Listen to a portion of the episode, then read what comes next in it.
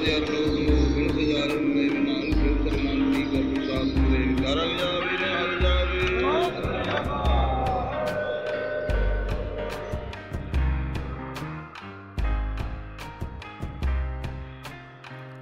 back to the Suraj Podcast. The previous episode, we concluded the Sikhhand Prasang, the stories of the Sikhs.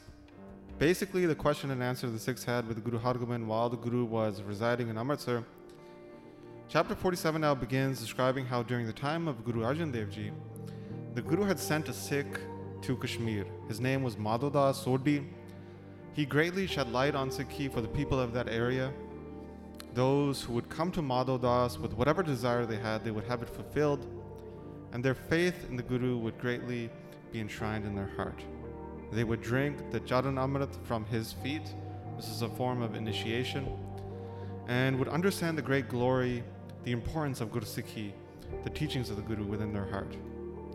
The Sikhs in Kashmir with Madho Das Sodhi would recite Gurbani, would distribute Prashad in great love for the Guru, and would have all their sins burned away. The Sikhs would keep company with each other, listening to Kirtan, and they would be in such peace. They would all get together and collect donations together for the Guru's house, and all would donate with such humility and faith. In that area of Kashmir, Sikhi spread so vastly. Everyone was remembering the divine name Satnam. The people of Kashmir firstly got what they desired if they requested anything from the community. Secondly, they saw that this path was easy and accessible to all. And thirdly, they realized that this path would be beneficial to them both in this world and the next. So they all understood Gurmat, the Guru's teachings, to be the best of all. Everyone there, including all the Brahmins, accepted Gurmat as their path. They gave their daswan, their one-tenth of their earnings for the Guru's Sangat. Thousands of households became Sikh, and even while alive, they were like Devdas. One Brahmin Sikh named Sevadas, he had such great faith in the Guru and in Sikhi. He would oftentimes make great amounts of Prashad for the community, getting the Sangat, the community together to distribute this Prashad amongst them. They would all listen and recite Gurbani, Shabad Kirtan with great love. Sevadas would join in as well. When his mother would look upon him, she would have such great love for him. Whenever the true congregation, the satsangat, would get together, she would quickly go there. She would listen to the praise of the Guru properly and carefully, that the Guru would only have one love in his heart, and that is for their Sikhs. The Guru does not care for wealth or anything of that sort, like reputation or praise. That doesn't make the Guru happy at all. But what does make the Guru pleased is faith and love. The Guru understands the love of his Sikhs that they have in their heart. So she would ask her son, Sevadas, many times, Sevadas, what is Guru Hargobind like? How will we receive their darshan, their divine sight? They live so far away. Does the Guru know of our love for him or not? Without the Guru's darshan, divine sight, I will not be satisfied. I will not be fulfilled. When I do meet the Guru, then all my doubts will be squashed.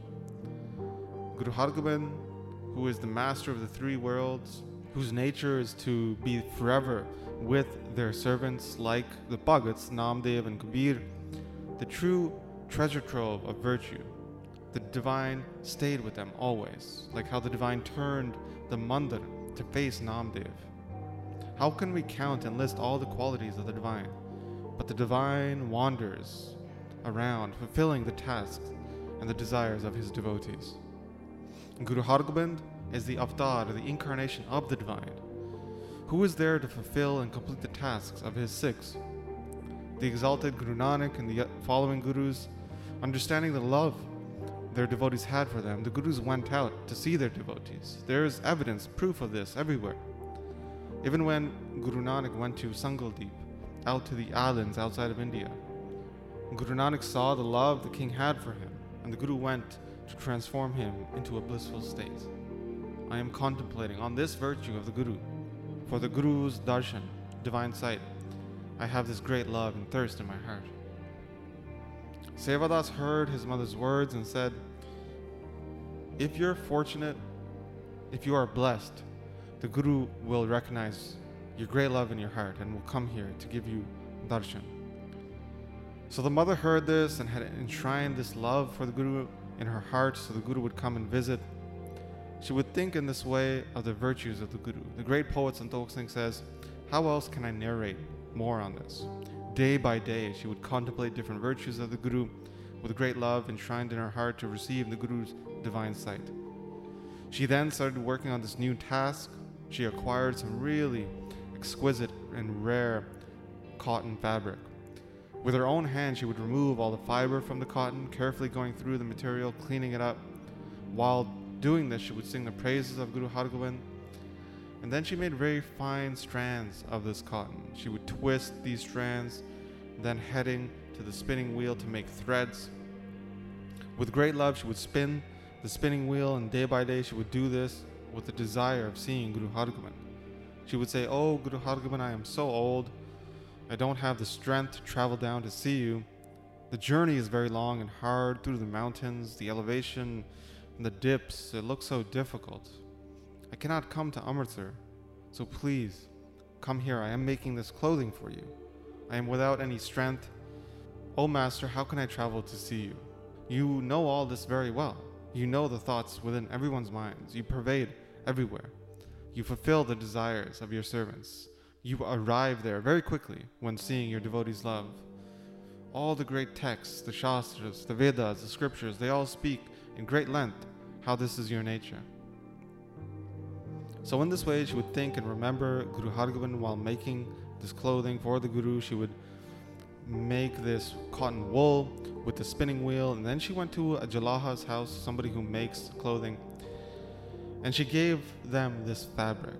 She gave a great amount of money as well to get this task done. She approached them very sweetly, speaking with them, saying, "I really want this fabric to come out extremely, extremely soft. If you make it really well, it will be such a great deed." She said this to them many times, and she was extremely nice to them, hoping that they would just perform this task uh, greatly. So she went home, and she made a spot there in the house. She picked a spot, she cleaned it up, she readied it for the Guru. She thought greatly of Guru Hargobind being there in this house. At that spot, she lit a clarified butter lamp, and she sprinkled sandalwood incense all over that area as well. And in that area of the house, she put a really nice seat. This seat, uh, this chair was recently made very skillfully.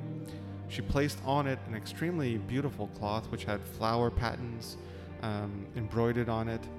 And she, in the same way as if Hargo- Guru Hargobind was seated there, would bow down to that chair. Day by day, the love she had for the Guru grew in her heart. She would stand in front of that chair with great love. Twice a day she would do this. Standing in front of the chair, she was praying, "O son of Guru Arjan Dev Ji, Guru Hargobind, please fulfill my desire. I only have faith in your lotus-like feet. I am just dirty. I am wearing the form, the cloth of a woman. I have taken your name as my support." So here, um, Bhagwati, this woman, is a Brahmin, and this could be just her outlook and her extreme level of humility as well when she's saying this. So Bhagwati would, together with her son, twice a day, pray in front of this seat, taking the name of Guru Hargobind, requesting the Guru to visit. So Bhagwati got the shawl ready, the cloth ready, placed it on that chair with great desire that Guru Hargobind would come to the, her city. But how would they come here? They have such a large army with them. There are some difficult routes and paths along the way through the mountains and so far from Amritsar. The exalted Guru Nanak travels so greatly, but the other Gurus have stayed in their respective areas. They haven't really traveled further out. The congregations of the further areas would go and visit them. It's so difficult for the Guru to come here to this area, she's thinking. But if they do, with their entire army, they would purify this entire area of Kashmir. With such great love, she's thinking, "I've made this shawl, I've made this fabric for the Guru. Or perhaps I should have sent this clothing to the Guru."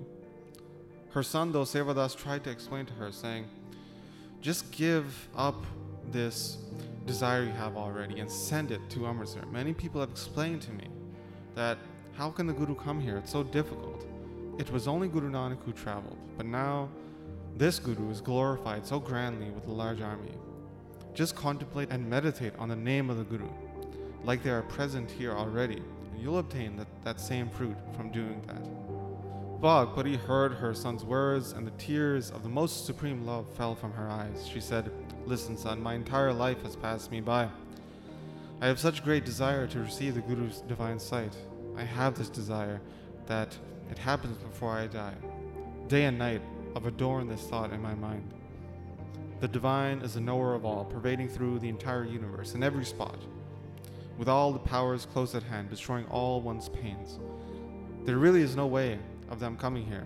It would be difficult. And while there is no way for them to come here with such a large army, for the divine, there's not any place in the world where the divine cannot go. By running this faulty logic doubt of yours that you have in your mind, faith will not reside anywhere steadily in your heart. When they look and see my powerless state, they will act on their reputation of protector of the meek.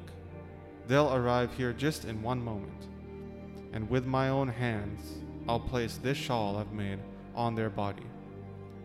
There was this devotee of the divine, Hari. Her name was Bilini. She was also called Shabari. She was so eagerly awaiting for the divine. She was collecting berries, thinking that she'll give all these nice berries to the divine. This is what it has said. This is what has been said in the Shastras, in the scripture. So this is a story that Bhagwati is saying that comes from the Ramayana, where this woman, after collecting the berries, would taste them to see if they were worthy for Ramchandra. The ones that she tasted that she thought were sweet, she kept them for Ram. The sour ones she threw away. So eventually Ram comes to visit her, recognizing the great love she had for Ram, and uh, he starts eating these berries. His brother Lakshmana wasn't too happy about that, raised a concern related to the purity of the food, to which Ram said something to the effect of, "It tastes delicious due to the love she had in her heart." So Bhagwati continues saying, "I am awaiting Guru Hargobind in the same manner. In my heart, I have the greatest desire to receive the Guru's divine sight. They'll come here right away to meet me. I have this faith. My entire life, I've not let go of this desire. Even if I die, they will come here to visit me. I'll never leave this faith I have for this." So this is how chapter forty-seven concludes. And then the next chapter will hear how Guru Hargobind mounts up to fulfill this desire of their devotee, heading up to Kashmir. So that's where we're going to pick up next time. But as always, I'd like to thank those who have been supporting the podcast through the manohar jarn Patreon page. Jara auga jad ke, gauga jad ke, khasna harega, tarla lala marega, sharan parega te tarega, gaj gaj kara jave, Guru Arjan Dev Ji man paave, nalo jave.